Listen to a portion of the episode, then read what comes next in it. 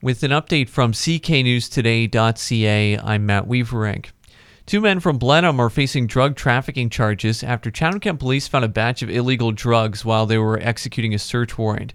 Police say they found and seized about $3,000 worth of drugs, including fentanyl, meth, and cocaine, during a bust on Talbot Street West in Blenheim. Officers also seized some digital scales, packaging materials, cell phones, and cash. A 35 year old Blenheim man and a 31 year old Blenheim man were both arrested and charged with five counts each of drug possession for the purpose of trafficking. A man who was under house arrest near Owen Sound is facing several charges after he allegedly traveled three and a half hours south and attacked a woman in the Blenheim area on Valentine's Day. Chatham Kent police say the man allegedly kicked down the woman's door and damaged some kitchen appliances before he threw the woman to the ground and attacked her with some scissors. A 34 year old Tara, Ontario man is facing several charges now and was taken into custody pending a bail hearing. Members of Chatham Kent's farming sector are shining a light on the importance of the agriculture sector while helping out a couple of local organizations.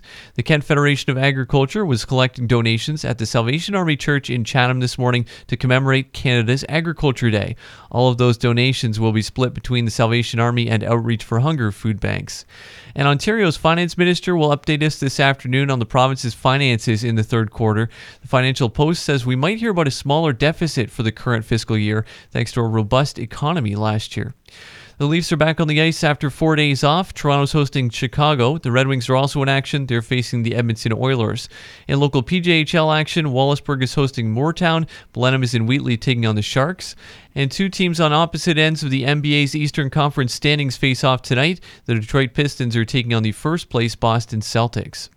There's a wind warning in place for Chatham Kent today. Partly cloudy this afternoon, clearing up later on. Wind gusts up to 80 kilometers an hour and a high of 16 today. Clear tonight and windy, low zero. Tomorrow, cloudy with periods of rain starting near noon and a high of 6.